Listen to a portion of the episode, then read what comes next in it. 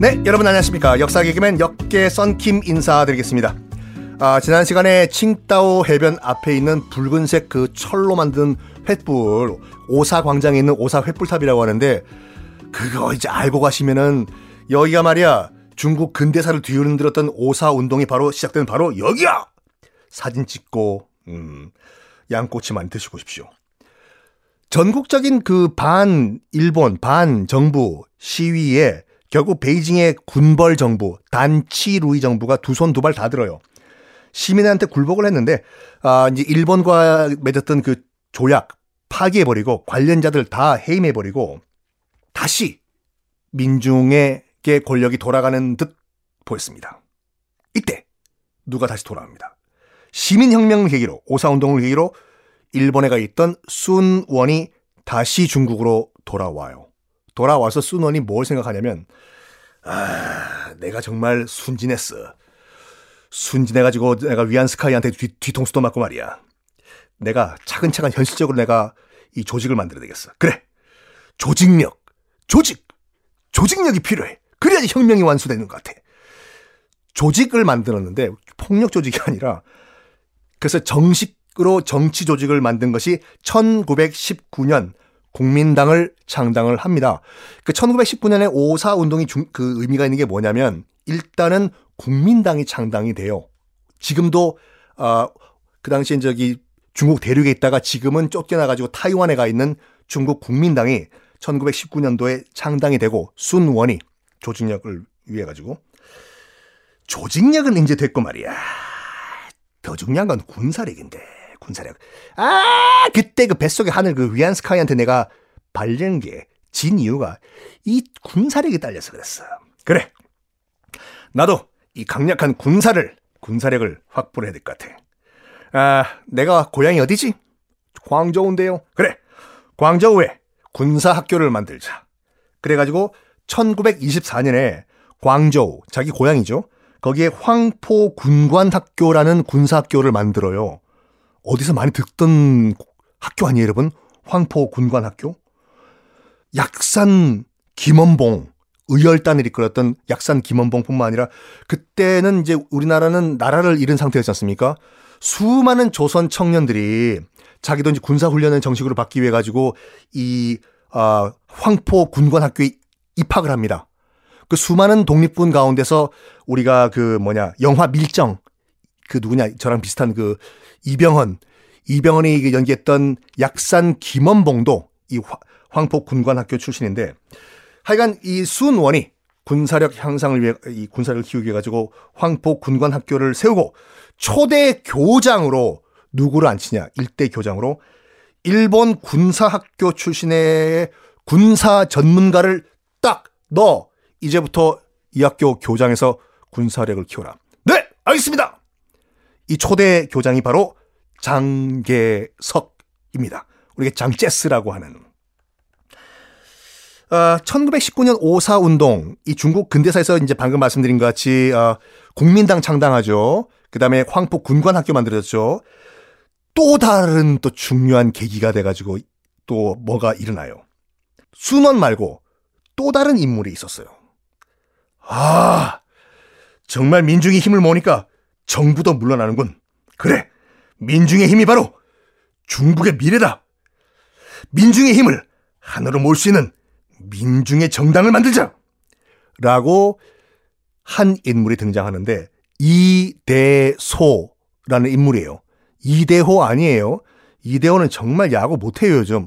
저는 이런 말씀 드릴 수가 있는 사람 자격이 된 게 뭐냐면 저는 롯데 자이언트 팬이고 전 고향이 부산이고 아따 갈매기 확 그냥 확 이대호 좀좀마 치라 이대호 아 롯데 진짜 확 그냥 어디다 말했죠 아 이대호 이대호가 아니라 이대소라는 인물이 등장을 하는데 이 이대소가 누구냐면 베이징 대학교 도서관장이면서 베이징 대학교 역사학과 교수예요.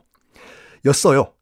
이 이대소 역사학과 베이징 대학교 교수가 민중의 힘을 하나로 모을 수 있는 새로운 정당을 만들자라고 하면서 1921년 중국 공산당을 창당을 합니다. 많은 분들이 이제 모택동 마오쩌둥이 그 중국 공산당을 창당했다고 알고 계시는데 아니 아니 아니요. 이대소라는 중국 베이징 대학교 역사학과 교수가 만들었거든요. 그런데 이 베이징 대학교에서 이대소 역 교수, 역사학과 교수의 수업을 열심히 듣던 학생이 하나 있었어요. 그리고 또 이대소가 도서관장이었지 않습니까? 이 도서관에 사서로 취직을 해가지고 이 이대소 관장 밑에서 열심히 일했던 또 학생이 하나 있었어요. 정말 이대소를 따라다니면서 공산주의 사상을 정말 열심히 배웠던 학생이 하나 있었거든요. 도서관 사서. 그 학생이 바로 마오쩌둥, 모택동입니다. 지금도 여러분 혹시 나중에 베이징 대학교 가실 일이 있으면 한번 가보시는 게 그 당시에 그 이대소가 근무했던 그러니까 지금 말고 옛날 그 오리지널 베이징 대학교 도서관이 그대로 남아 있거든요. 그건 모택동 기념관으로 남아 있는데 거기서 이대소와 모택동이 공산주의 사상을 가르치고 배웠던 곳입니다. 근데 지금 보면 중국의 국민당과 그다음에 공산당이 공존을 하는 상태였습니까? 처음에는 그 두 정당이 사이가 그렇게 나쁘지가 않았어요. 왜냐면 아직까지 일단 서로를 파악을 잘 못한 상태였고 아직까지 베이징에는 이 군반 세력이 남아있지 않습니까? 아직까지 완전한 통일이 아니었거든요. 그래가지고 이 서로 협력을 할 수밖에 없는 상황이에요.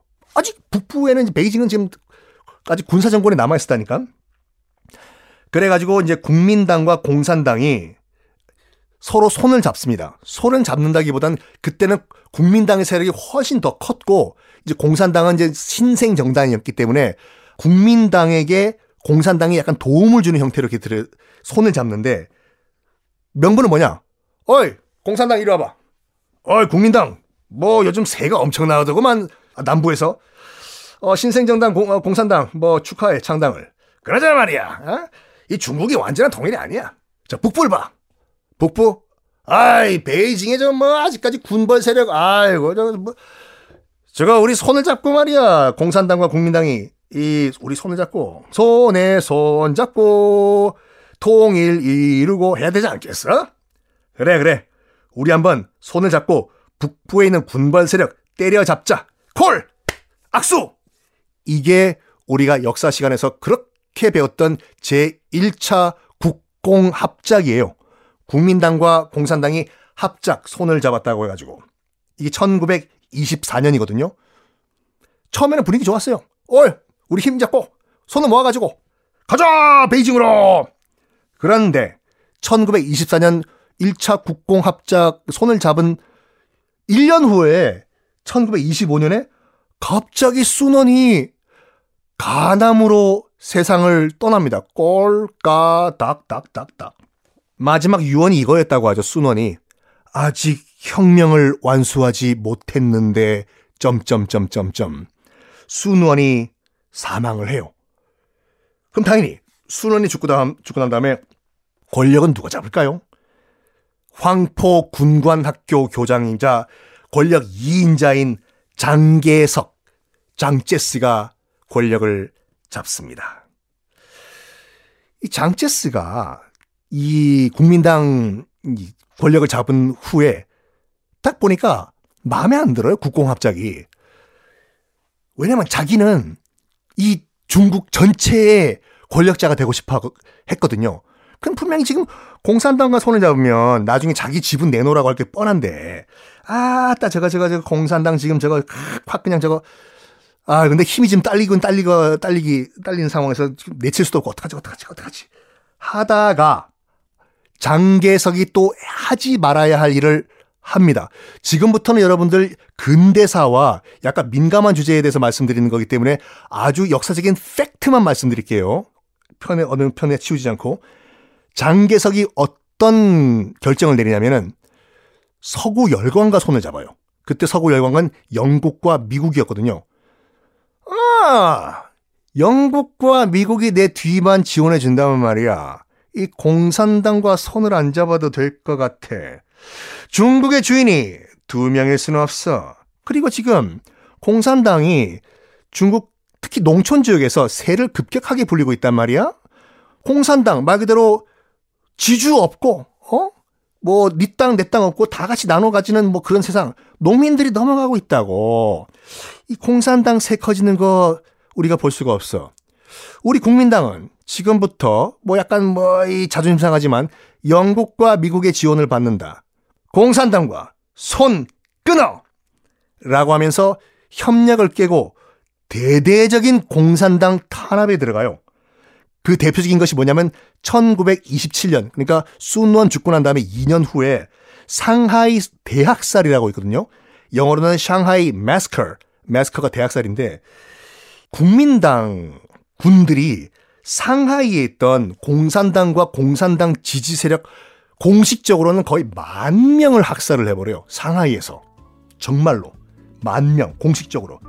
자, 이 장개석의 결정. 중국의 미래는 어떻게 될 것인가? 다음 시간에 공개하겠습니다.